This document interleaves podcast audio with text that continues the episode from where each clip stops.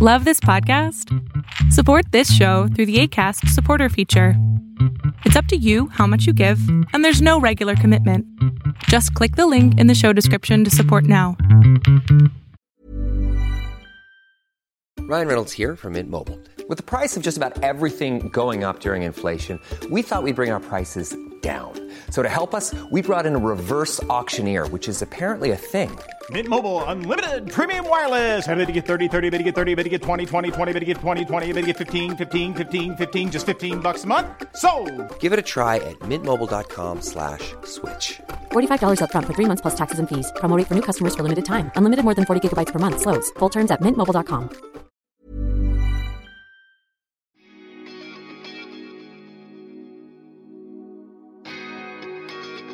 Every youth can be a success story if they're given the right opportunity and support. Therefore, I think it's important to journey with them through their ups and downs and to always believe in them. Melting Pot recently collaborated with Tribe, which is a social service agency in Singapore, who are advocates for youth facing adversities, presenting a very special season 9, the Tribe series.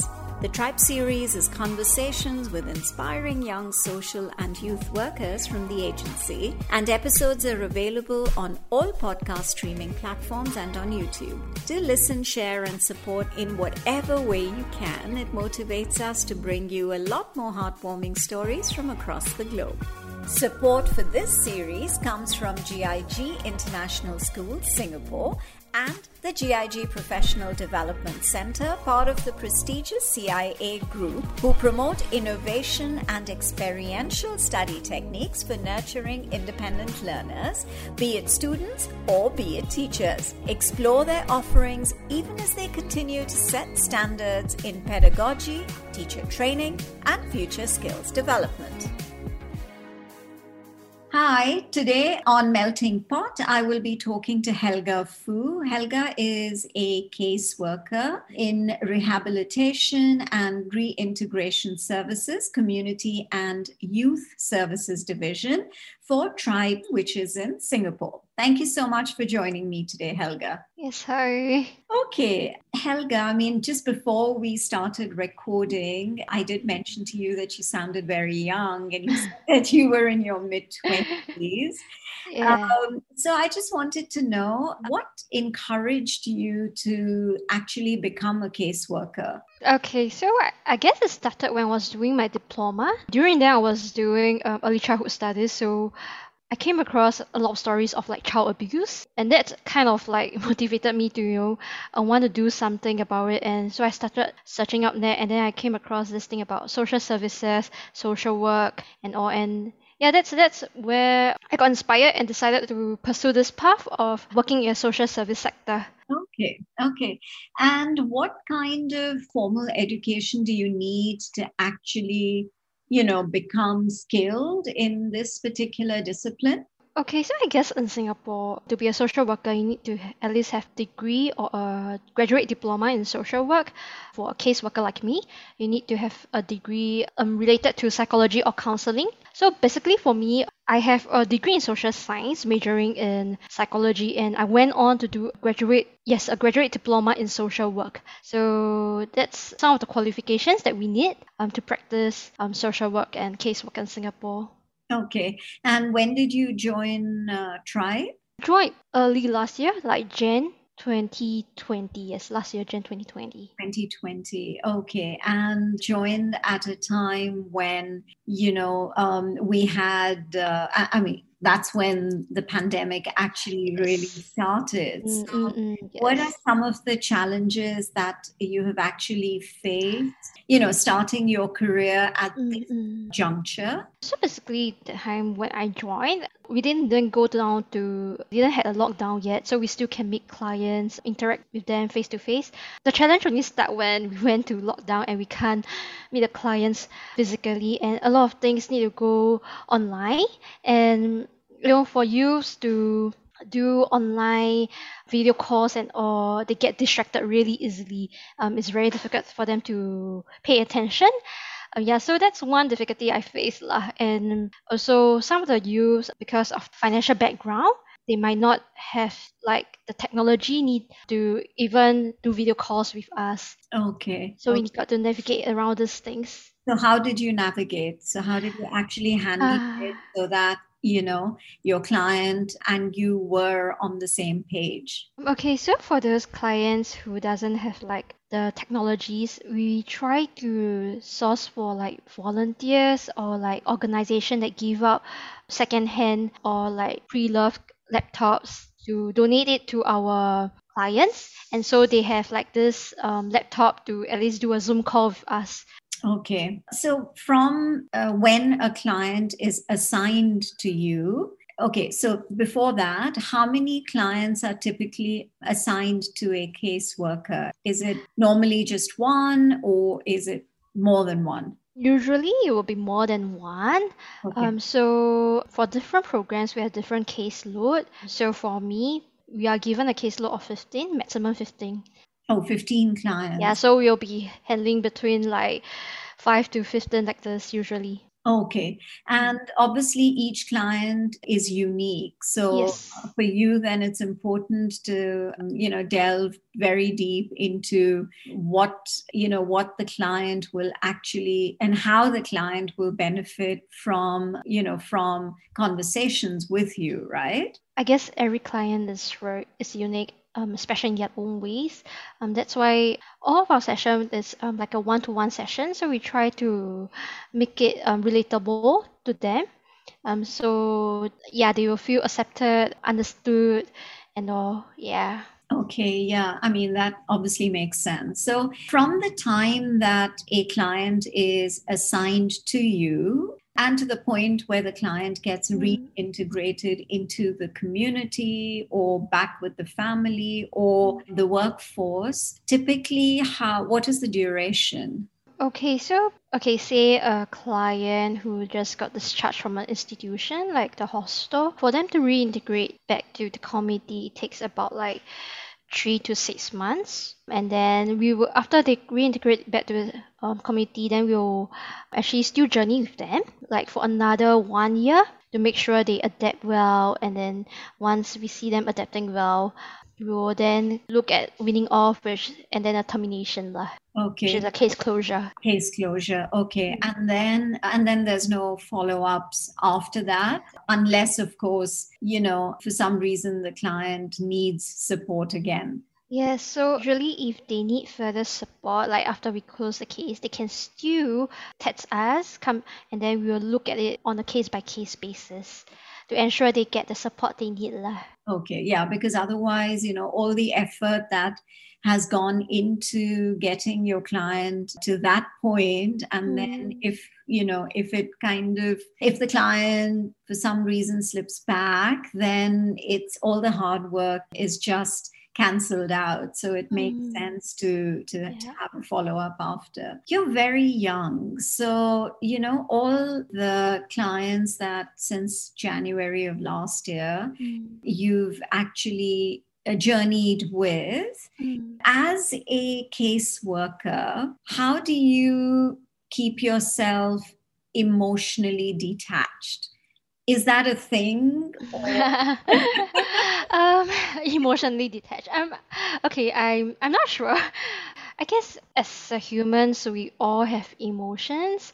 Yeah, I mean, when we work with the clients, we try to empathize with them. We try to feel with them. I guess that's where self care is very important. You got to constantly remind yourself that you know you also need to ensure that you are emotionally and mentally stable. Then you can better support your client. I mean, yeah. So usually, also setting boundaries is very important. Yeah. So, So that, so does that is that something that comes with experience, or is it something that you're taught? I guess it will come with experience. Okay, as a new worker, when I first started, yes, being emotionally, I won't say detached, but setting boundaries was a bit difficult because everything was new to me, and um, saying feeling helpless was a very was a feeling that I experienced quite a lot during then when I first started. But gradually, I kind of not really got used to it, but maybe know how to set the boundaries, and it's gradually got better. Yeah. Okay, yeah. So what you're saying is that it's it's experience. Yeah. Um, yeah. So, what, you know, what can you, would you be able to tell me how many, since the time that you started, how many clients have actually reintegrated back into the community, clients that you've been responsible for? Okay. Um. need with? Okay. So basically, uh, for me, last year since those cases that I, I'm holding is basically community cases, but like a youth that struggles with substance um use. So they are actually in the community already. But so what we are looking at is recovery. Okay. Um, That's what, okay. So, you're looking at recovery. You're listening to a fusion of stories recounted for the first time ever by some fascinating people from across the globe with me, Payal, on this very unique and special podcast series, Melting most Pot. of them they have successfully recover. Definitely there will be one or two that relapse. Okay.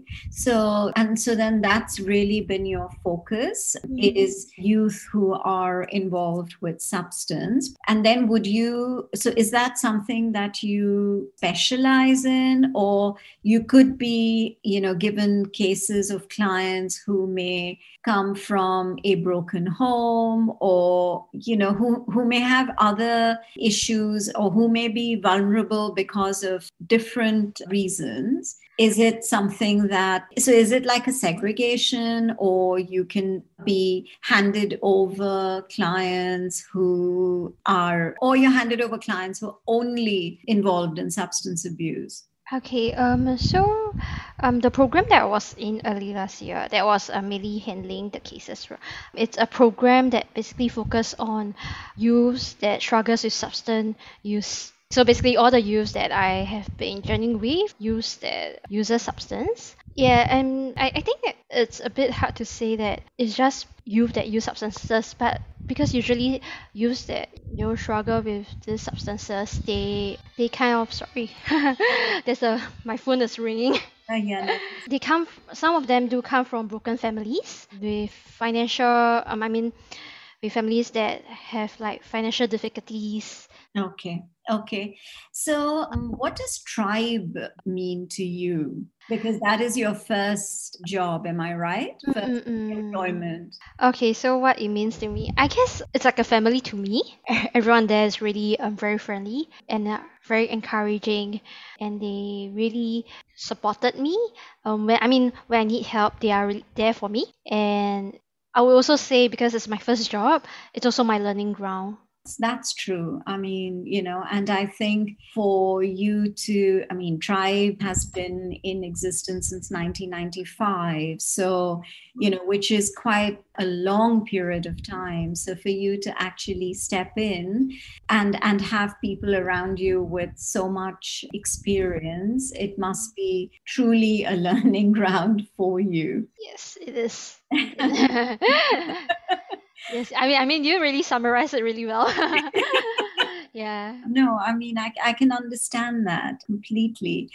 So, uh, before I let you go, Mm. what in your I know you've you, you know it's your first job and it's it's you, you're still so young and um, you're just gaining experience, but in your sort of new experience for you, I would say, what do you think are the qualities a person needs to have to become a caseworker because this is you know for people who are listening to this conversation and who may be thinking of heading in this direction in terms of a mm-hmm. career but don't really know more. I think it would be interesting to you know for them to get some kind of an insight from someone who's already a caseworker who's so young, who's just started out, and who works for such an amazing like tribe. I guess um, is you got to have a lot of patience because so usually I would just think that you're actually sowing a seed. It takes time, yeah, to grow, to bloom, and to bear fruits. So you got really, you really need a lot of patience. And I guess another thing is that you got to be very accepting because uh, usually the clients they really need a lot of accept- acceptance and assurance and Empathy. you know, I guess empathy. Empathy too. Yes, correct. Yeah. Yeah. So uh, um, usually acceptance and empathy come together. Yeah. Okay. okay. Sorry. I Um, mean, I, I mean, I, I, yeah. I would not have known that. Yeah. Okay.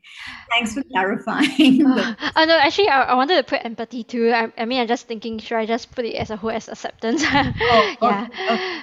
I guess the last one is also don't be too hard on yourself. Yeah, because usually cases can get really challenging. I saw mm-hmm. this one quality is you just got to you know practice self care. self-care. Yeah that that's important. No that's a very very good way of summarizing the kind the kind of qualities that you need to have in a person because once you step into this world then you know you you have to make sure that you yourself are protected emotionally mm. and psychologically. Yeah. So wow that's, that's amazing helga. I mean it's just been very interesting listening to you um, and it's the start of your career and i wish you all the very best Thank you. Thanks so much.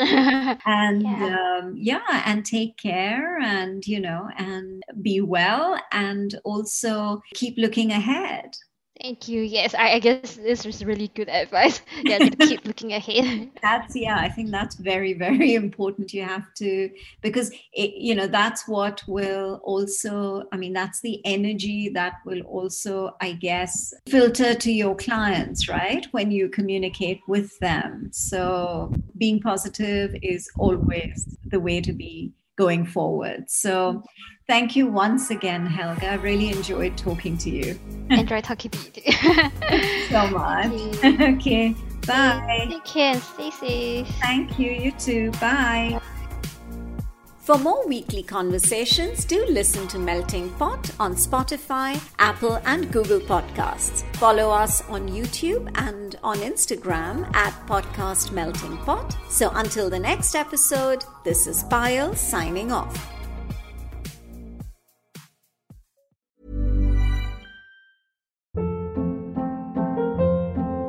Hold up. What was that? Boring. No flavor. That was as bad as those leftovers you ate all week. Keke Palmer here, and it's time to say hello to something fresh and guilt-free. Hello Fresh. Jazz up dinner with pecan-crusted chicken or garlic butter shrimp scampi. Now that's music to my mouth. Hello Fresh. Let's get this dinner party started. Discover all the delicious possibilities at hellofresh.com.